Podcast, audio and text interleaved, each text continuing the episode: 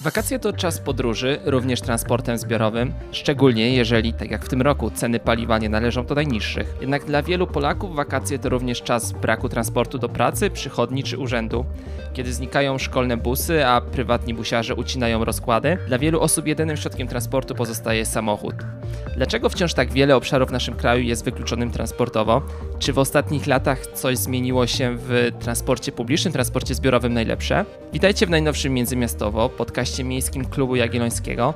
Ja nazywam się Jakub Kucharczuk, jestem współgospodarzem podcastu, a moją dzisiejszą rozmówczynią jest Paulina Matysiak, posłanka partii Razem z Klubu Lewicy, przewodnicząca Parlamentarnego Zespołu do Spraw Walki z Wykluczeniem Transportowym, a ostatnio jedna z członkiń akcji Zbiorkomem przez Polskę, o której pewnie więcej jeszcze opowiemy.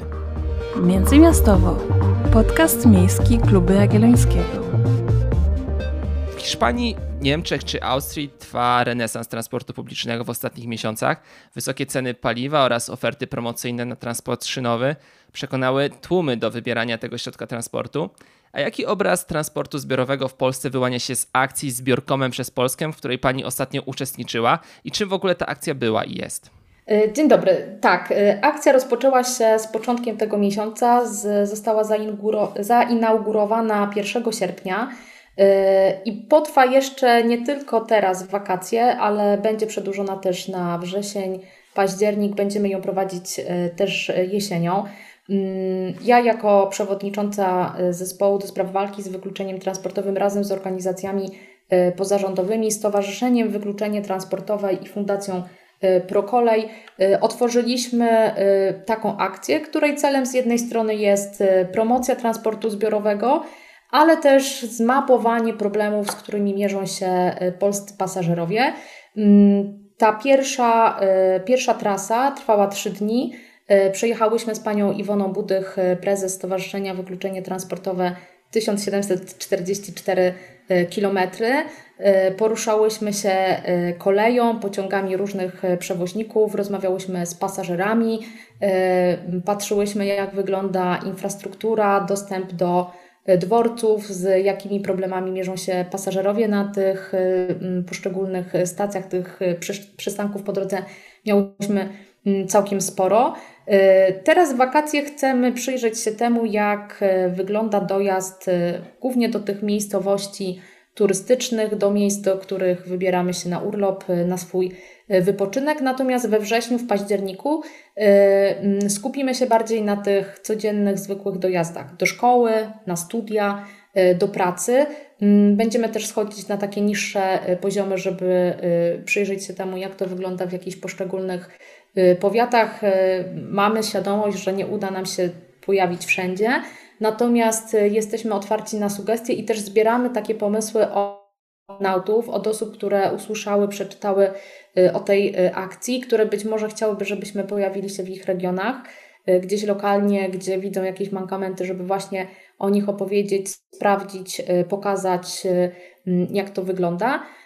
Planujemy też pod koniec tej akcji, pewnie pod koniec roku, może na przełomie, zrobić podsumowanie tej akcji zbiorkomem przez Polskę i wydać to w formie mm, jakiegoś raportu, w formie elektronicznej, być może także y, papierowej, tak żeby te nasze wnioski, ale też y, pewnie pojawią się tam rekomendacje, nabrały takiego wymiernego efektu. I myślę, że to co ciekawe, bo y, y, już na przełomie tych, y, tego miesiąca, sierpnia i września to się wydarzy, chcemy też na te nasze przejazdy, do tych naszych podróży zaprosić decydentów.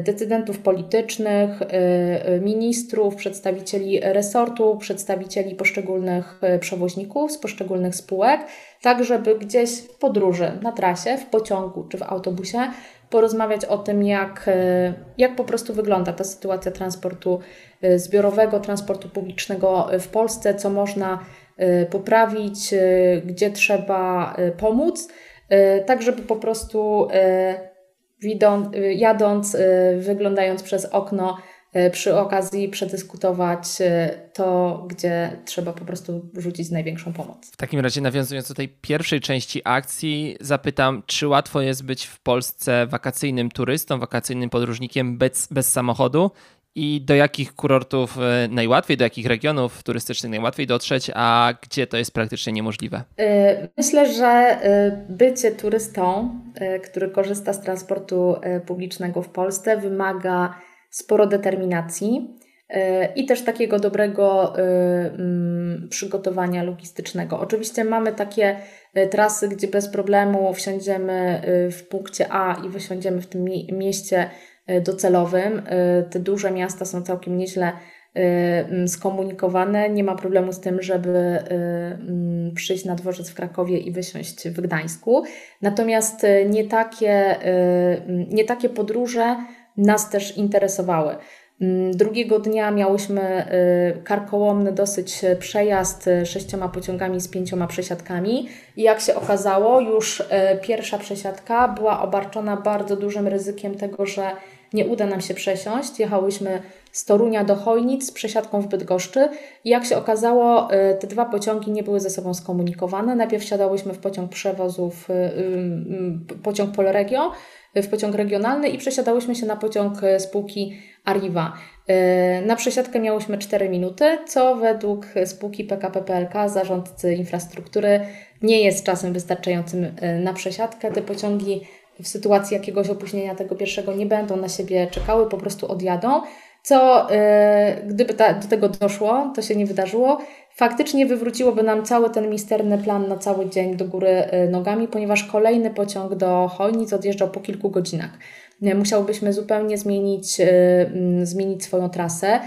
Udało nam się, ponieważ pierwszy pociąg dojechał do Bydgoszczy na czas, bez żadnego opóźnienia i mm, z takim dużym sprintem udało nam się y, przede wszystkim zjechać szybko windą, bo tak było szybciej niż schodzić y, schodami i z peronu numer 1 dobiec do peronu 4A w Bydgoszczy do tego y, naszego drugiego połączenia. Natomiast, żeby była jasność, mimo że my miałyśmy walizki, jesteśmy młodymi, sprawnymi osobami i gdzieś na styk nam się to udało zrobić, to jestem przekonana, że osoba w średnim wieku z może jeszcze większym bagażem, y, osoba, y, która podróżuje z dzieckiem w wózku, osoba z niepełnosprawnościami na wózku, po prostu by się nie przesiadła. Znaczy, y, to już samo to konstruowanie tego przejazdu pokazuje, że można wiele poprawić, konstruując sam rozkład jazdy tak, żeby ci pasażerowie jadący z Torunia, gdyby chcieli dojechać do Chojnic, mieli szansę na przesiadkę w Bydgoszczy. Mm, I tym bardziej, że jak popatrzymy, jak ten rozkład y, mm, i przejazdy tych pociągów są skonstruowane, to y, pociąg Polregio w Toruniu na stacji stał spokojniej około 10 minut. E, wystarczyłoby ten pociąg puścić trochę wcześniej, tak żeby na przesiadkę w Bydgoszczy była wystarczająca ilość czasu, tak żeby bez problemu można było przejść z jednego peronu na ten, z którego y, odjeżdżamy. Dzięki temu zapewniamy dodatkowe potoki pasażerskie. Pasażerowie mogą się zdecydować na tę podróż y, gdzieś dalej, a, y, w takiej, a takiej możliwości teraz nie mają. W takim razie, jeszcze kontynuując ten wątek wrażeń z tej podróży, która na Twitterze się objawiła właśnie tym hashtagiem, czy na, nazwą hashtagiem zbiorkomem przez Polskę, chciałbym zapytać o wrażenia z, i takie odczucia z rozmów z podróżnymi. Bo oczywiście w dalszej części naszej rozmowy chciałbym porozmawiać o takich wnioskach systemowych i tym, jak funkcjonuje transport publiczny w Polsce, no ale przede wszystkim na początku chciałbym o te takie osobiste, subiektywne odczucia e, z rozmów z pasażerami, jak ten transport zbiorowy i te pociągi, i te środki transportu, które panie wybierały, e, są odbierane w, w Polsce w, przez podróżnych i na co ci podróżni się najbardziej skarżą, a może co najbardziej wychwalają. Mm, tak, tych wniosków było y, i jest sporo. Myślę, że kolejne będą się pojawiać przy y, następnych podróżach, następnych wyjazdach. Mm, na przykład jedna z pasażerek y, mm, na stacji w Pile zwracała uwagę na brak informacji. Informacji takiej z prawdziwego zdarzenia. Ona próbowała zorganizować, dowiedzieć się o to, jak wygląda Y, podróż y, mm, z Piły do Warszawy w kolejnym tygodniu, chciała kupić bilet, czy w zasadzie w, w tamtym momencie dowiedzieć się, jak ta podróż będzie przebiegała, na jakim dworcu mm, będzie mogła wysiąść, bo słyszała o przebudowie stacji Warszawa Zachodnia i, i słusznie, tak, doszły do niej informacje, że nie wszystkie pociągi na tej stacji się zatrzymują, niektóre dojeżdżają do stacji Warszawa Gdańska i nie była w stanie sama tego po prostu sprawdzić, zweryfikować na rozkładzie jazdy. Potrzebowała e, takiego wsparcia merytorycznego. E, do kas w Pile była bardzo duża e, kolejka i w zasadzie ona mm, była bezradna, znaczy mogła stać kilkadziesiąt minut w tej kolejce. Ostatecznie pomogłam, z, pomogłam jej ja, sprawdziłam mm, w rozkładzie jazdy Y, jakim pociągiem będzie ktoś jechał, na jakich stacjach ten pociąg się y, zatrzymuje, pewne jej wątpliwości y, rozwiałam. Zasugerowałyśmy też z panią Iwoną Budych, żeby w ten bilet na przyszły tydzień zaopatrzyć się wcześniej, bo może się okazać, że, że tych miejsc nie będzie, albo podróż, kilkugodzinna podróż do Warszawy no, może być niekomfortowa, po prostu bez gwarancji miejsca do siedzenia. Więc już sam fakt, że osoby, które podróżują, Mm, raz na jakiś czas, y, wtedy, kiedy y, potrzebują, y, że to nie są takie podróże systematyczne, codzienne, mm, ktoś nie kupuje biletu miesięcznego, ale właśnie gdzieś kiedyś musi pojechać, budzą bardzo duży, duży stres. Właśnie u takich pasażerów, którzy rzadko z pociągu, z autobusu korzystają, już na samym początku tej podróży, na samym początku Y, planowania takiego wyjazdu. Y, to są oczywiście też kwestie związane z tym, że dla wielu pasażerów zupełnie y, takim dużym problemem jest mnogość spółek. Nie wiedzą, jak się w tym gąszczu różnych przewoźników odnaleźć. Mm, mało tego, ja z kolei wczoraj byłam świadkiem, jak ja przesiadałam się na stacji Udźwidze wsiadałam z jednego pociągu do drugiego, który, który też na nas czekał, bo pierwszy pociąg Intercity Konopnicka wjechał na tę stację z dużym opóźnieniem. Ja przesiadałam się do pociągu regionalnego łódzkiej kolei aglomeracyjnej, a pani, mm, współpasażerka z, z tego pociągu, chciała jechać dalej i przesiadała się na inny pociąg Intercity. Y, mm, wiedziałam, że muszę iść na peron trzeci. Z tego, z tego samego peronu, z innego toru odjeżdżał, y, odjeżdżał ten drugi pociąg Intercity. I co się okazało? Ta pani z pierwszego pociągu wsiadła do, do tego pociągu regionalnego, y, do którego wsiadam ja. Po prostu się pomyliła, bo nie wiedziała, jak ten pociąg będzie wyglądał. Nie było jasnego oznaczenia. Też musiała się spieszyć i w zasadzie z jednego peronu biec na drugi. Mm, I to są w ogóle też takie rzeczy, takie y, drobiazgi, brak rzetelnej informacji, czy od mm, drużyny konduktorskiej, czy na samych peronach, mm, na samych dworcach, które powodują bardzo duży opór przed korzystaniem z transportu publicznego, bo dla wielu osób to jest po prostu zwyczajnie trudne. Myślę też, że dużym oporem, to też gdzieś wybrzmiało w tych rozmowach, są właśnie takie trasy, które są trasami kombinowanymi, gdzie mamy przesiadkę czy, czy dwie przesiadki i o to, czy wszystko się uda, czy dojedziemy na czas, czy uda nam się przesiąść. Bardzo często też yy, to był temat podnoszony związany z opóźnieniami na kolei, tego, że to nie jest y, taki y, pewny rodzaj transportu, zwłaszcza teraz. I w kontekście właśnie tych przesiadek y, może powodować y, no, spore po prostu problemy, bo też warto pamiętać o tym, że y, w wielu miejscach po prostu nie będziemy mieli już do czego się przesiąść, czy tak jak mówiłam wcześniej, takie opóźnienie, pociąg, który nam ucieknie, odjedzie, nie poczeka na nas, czy, czy tak jak w tych historiach, kiedy ktoś po prostu pomylił pociąg albo nie zorientował się, nie wiedział, Y, może spowodować y, no, w zasadzie y, zburzenie tego planu, planu dnia, planu podróży. To są te sprawy, o których mówili nam pasażerowie, o których mówiły nam osoby, z którymi rozmawiałyśmy. Ale myślę, że to nie wszystkie problemy, które się po prostu pojawiają, jeżeli chodzi o transport, transport publiczny. Kluczową kwestią też wspominaną jest siatka połączeń i ilość tych połączeń. Jest ich zdecydowanie za mało. Ludzie pamiętają te czasy sprzed kilkunastu czy kilkudziesięciu lat, kiedy pociągi jeździły częściej. W zasadzie nie było problemu z tym, żeby ze swojej miejscowości wyjechać gdzieś dalej, bo w regularnych odstępach czasu odjeżdżały te pociągi. Teraz sytuacja wygląda zupełnie inaczej i, i, to, też, i to też jest sporym problemem. No właśnie, tak z ciekawości, patrząc na wpisy na Twitterowe przed tym, jak nagrywaliśmy nasz odcinek o tym, że w Opolu się wydarzyła jakaś awaria, wszedłem na info pasażera i sprawdzać, jak to wygląda w tym momencie w Krakowie. Na 8 najbliższych pociągów, które w momencie, gdy nagrywamy ten odcinek, które mają przyjechać, 6 jest spóźnionych, z tego 3 ponad 2 godziny. E, I to właśnie głównie na takich trasach e, dalekobieżnych, choć te i te regionalne widać, widzę, że mają kilkunastominutowe opóźnienia. Mówimy o jednej z najważniejszych e, stacji stacji w kraju, e, która może choć nie ma tak rozwiniętego transportu regionalnego, mówię o Małopolsce, e, no to jednak tych pociągów dalekobieżnych i też turystycznych, bo przecież i w Tatry, ale też e, do Gdyni, czy do Szczecina, czy do Kołobrzegu przez tą stację przejeżdża sporo. No jak widzimy w piątek, czyli no już de facto na początku weekendu, trudno mieć zaufanie, że, że pociąg, który, który wybierzemy, przyjedzie punktualnie i że zdążymy się na przykład przesiąść, gdybyśmy to planowali. No i tutaj chciałbym przejść właśnie do takiej bardziej trochę systemowej rozmowy.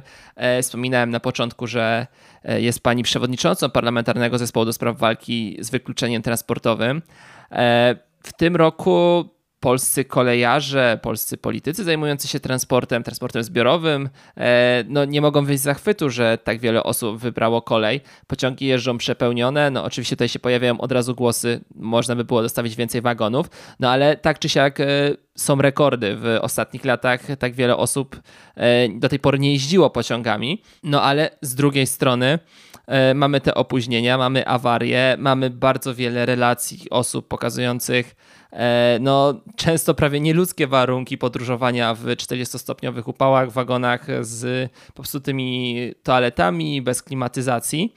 E, chciałbym zapytać, jak z Pani perspektywy E, te ostatnie lata na polskiej kolei, w ogóle zarządzaniu polskim transportem zbiorowym e, wyglądają i czy z perspektywy zespołu do spraw walki wykluczeniem transportowym e, te ostatnie lata to jest zwiastun czegoś lepszego i tego dowodem są te większe liczby pasażerów wybierających kolej, czy to zwykły przypadek? Znaczy myślę, że tutaj przypadków nie ma. Jesteśmy w bardzo trudnym momencie. Mamy kryzys paliwowy, ceny paliwa drożeją dla wielu osób y, mm, no, alternatywą, tam gdzie oczywiście ten transport y, publiczny funkcjonuje, transport zbiorowy jest, y, mogą wybrać autobus czy, mm, czy pociąg. Po prostu te osoby w, w ramach oszczędności przesiadają się, bo dzięki temu mogą zaoszczędzić, a nadal dojechać do pracy czy w te miejsca, w które potrzebują. Natomiast problem polega na tym, że mnóstwo miejscowości w Polsce miliony Polaków są pozbawione takiej alternatywy, realnego wyboru, y, realnego y, decydowania, takim, nie mają takiej możliwości decydowania o swoim y, życiu i to nie są duże słowa, bo faktycznie tutaj chodzi o życie, o to, będziemy pracować, o to, do jakiej szkoły pójdziemy, o to, co będzie dalej z, mm, z nami, z naszą przyszłością. I w wielu miejscach po prostu takiej y, alternatywy Polacy nie mają. Mm, osobiście uważam, że y, na transport publiczny trzeba stawiać. To jest y, jedna z wielu usług publicznych, niezwykle istotna, która gwarantuje nam dostęp po prostu do innych mm, usług publicznych.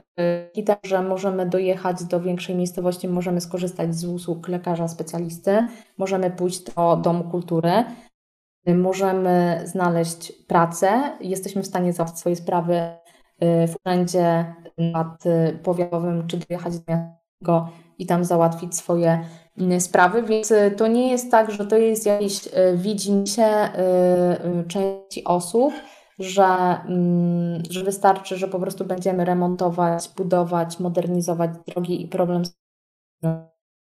Pamiętajmy o tym, że pierwsze, nie każdy stać na samochód, nie każdy samochód może y, prowadzić i nie jest to rozwiązanie chociażby w, jeżeli chodzi o przyszłość naszej planety, o kwestię kryzysu klimatycznego, y, ten transport indywidualny, y, jeżeli chodzi w ogóle o kwestię emisji w, w sumie takiej transportowej, odpowiada za, za ich większość. Powinniśmy jak robić jak najwięcej, żeby żeby te emisje z transportu indywidualnego e, malały.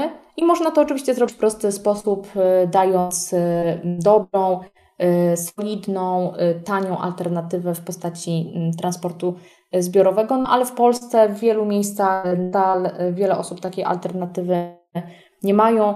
Pan wspominał na początku rozmowy w kontekście wakacji, że tak, wakacje są takim czasem, gdzie wiele osób no właśnie wsiada do pociągu, w ten sposób dojeżdża na miejsce swojego wypoczynku, mimo że być może w ciągu roku nie, nie podróżują transportem zbiorowym, ale też warto tutaj przypomnieć, że dla wielu osób wakacje są takim momentem, kiedy zaczynają być zamknięte w swoich miejscowościach, bo transport, który od września do czerwca funkcjonuje, do którego gminy są zobowiązane, transport szkolny, z którego bardzo często w wielu miejscach mogą skorzystać też inne osoby, mogą skorzystać dorośli, odjechać z jednej miejscowości do drugiej, po prostu przestaje jeździć, bo są wakacje, szkoły są zamknięte, nie ma takiego obowiązku, nie ma potrzeby, żeby dowozić e, dzieci Y, dzieci do szkół i ten transport znika. Nie ma żadnej alternatywy.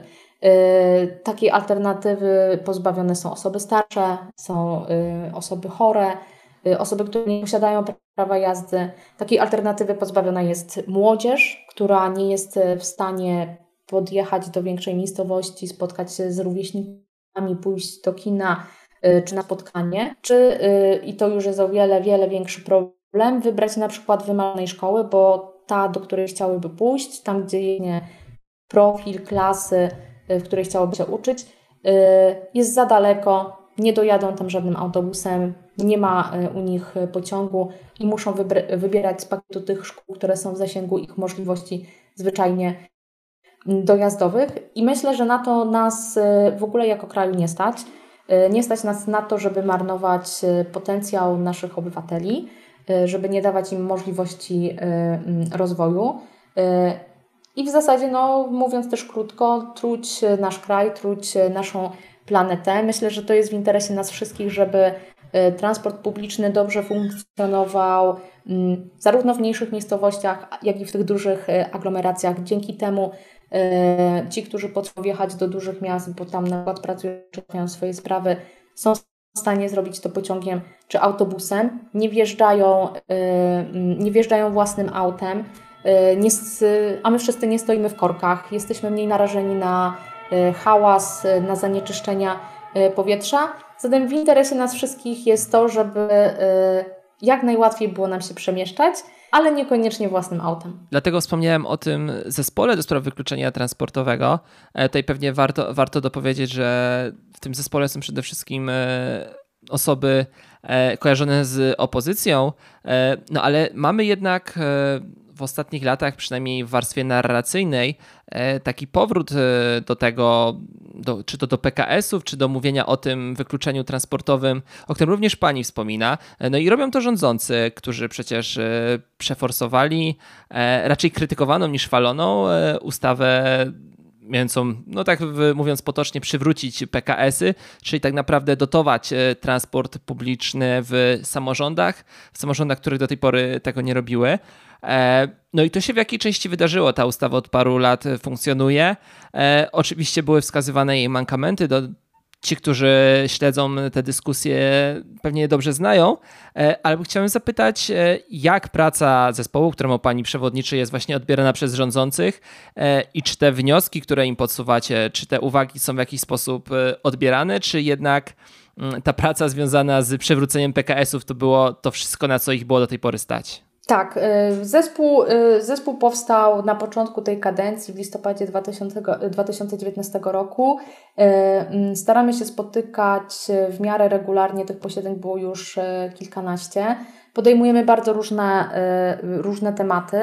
Mm, na posiedzenia zespołu przychodzi oczywiście mm, strona rządowa, przedstawiciele resortów, w zasadzie wszystkich, które, którzy są zapraszani w zespole, y, tak jak Pan powiedział, pracują głównie, y, mm, głównie posłowie z opozycji, ale jest też jeden przedstawiciel z, ze Zjednoczonej Prawicy i myślę, że to też y, jest takim, mam nadzieję, dobrym prognostykiem na przyszłość, bo akurat ten temat transportu jest takim tematem, który powinien nas, nas łączyć, a nie dzielić, takim tematem, który Y, y, w którym możemy się spotkać y, ponad podziałami i niezależnie do jakiego ugrupowania należymy, powinniśmy o, o ten transport mm, publiczny dbać, zabie, zabiegać i go rozwijać.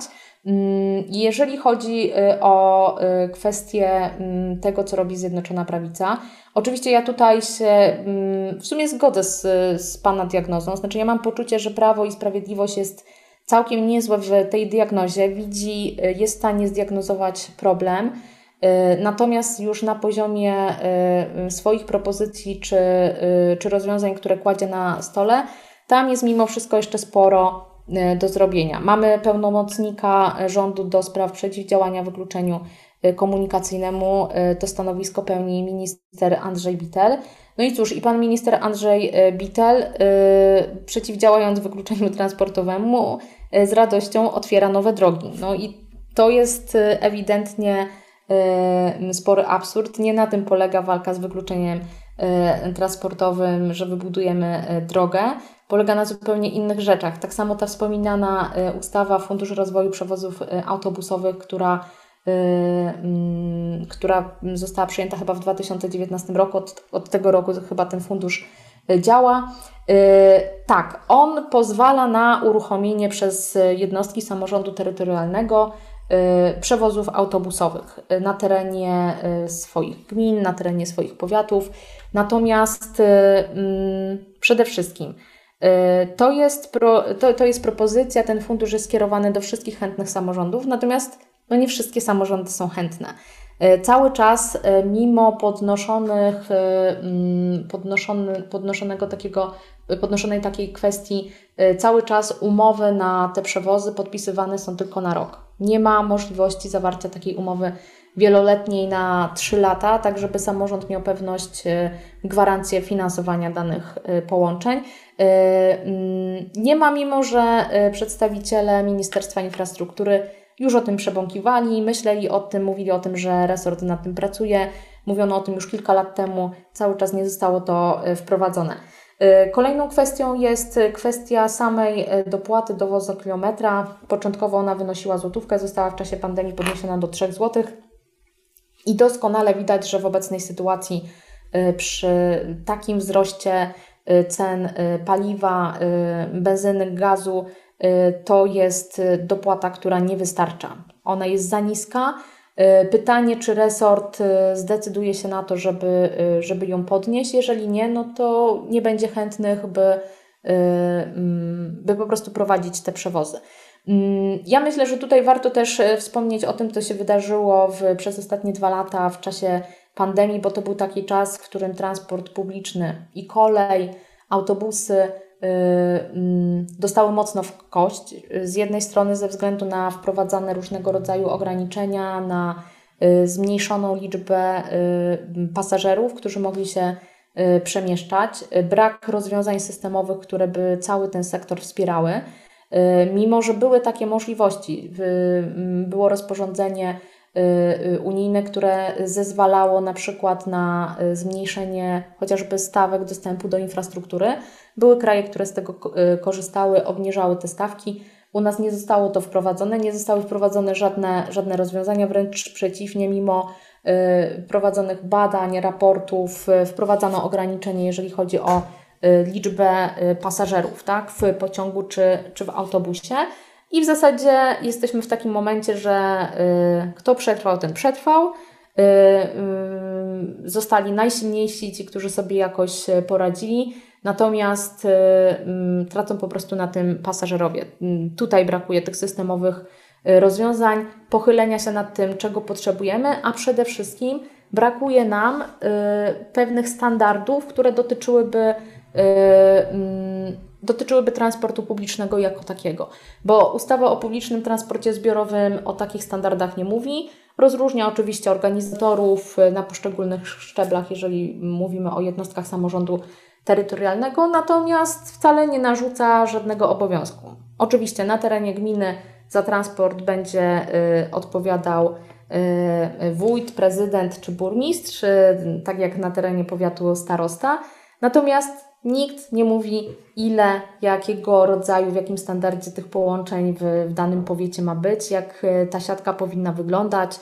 Nie mamy żadnych minimów, jeżeli chodzi chociażby o skomunikowanie poszczególnych gmin e, z siedzibą powiatu, co oznacza w praktyce, że tam, gdzie mamy takich włodarzy, którzy chcą stawiać na transport, którzy widzą, że na tym zyskuje cała społeczność, to ją rozwijają, ale są też takie miejsca, które, w, w których w ogóle tego transportu nie ma.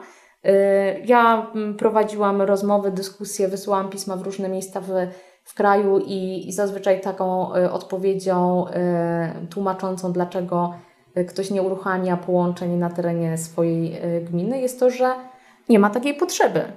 Nasz pracownik był na przystanku i nie widział zainteresowanych, którzy chcieliby czekać na jakiś autobus. W naszej gminie ludzie mają własne auta, jeżdżą autami, nie potrzebujemy autobusów.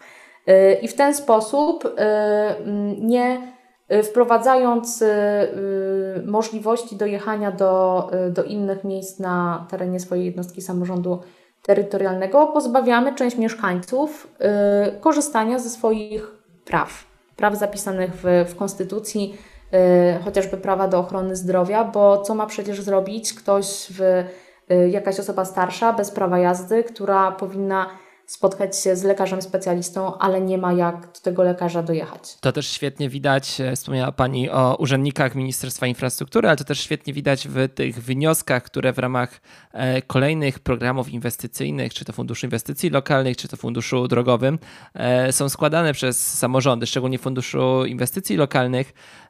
No 80% projektów, które samorządy wysyłają na inwestycje, które chcą, by, żeby były sfinansowane z funduszy centralnych, no to są drogi, czasem rzeczywiście są to potrzebne obwodnice, ale zazwyczaj e, te projekty dominują, więc ta świadomość e, samorządowców, nie tylko ministerialnych urzędników o tym, że drogi, drogi, a transport publiczny gdzieś daleko z tyłu jednak jest wciąż mocno zatrważająca.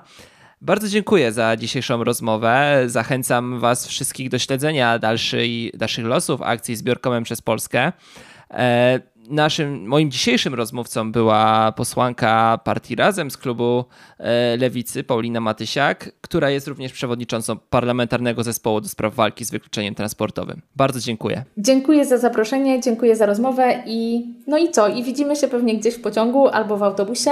Ja zachęcam wszystkich, żeby y, o swoich wrażeniach, przemyśleniach ze swoich podróżach dzielili się w mediach społecznościowych koniecznie z hashtagiem zbiorkomem przez Polskę, bo dzięki temu jesteśmy w stanie te, te wypowiedzi, zdjęcia, relacje e, znaleźć i to też e, pomoże nam e, zebrać, zdiagnozować sytuację, poszukać też rozwiązań. Bardzo dziękuję. A w dzisiejszym Międzymiastowo to już wszystko. Tradycyjnie zachęcam do subskrybowania, do udostępniania, no i oczywiście do wspierania naszego podcastu.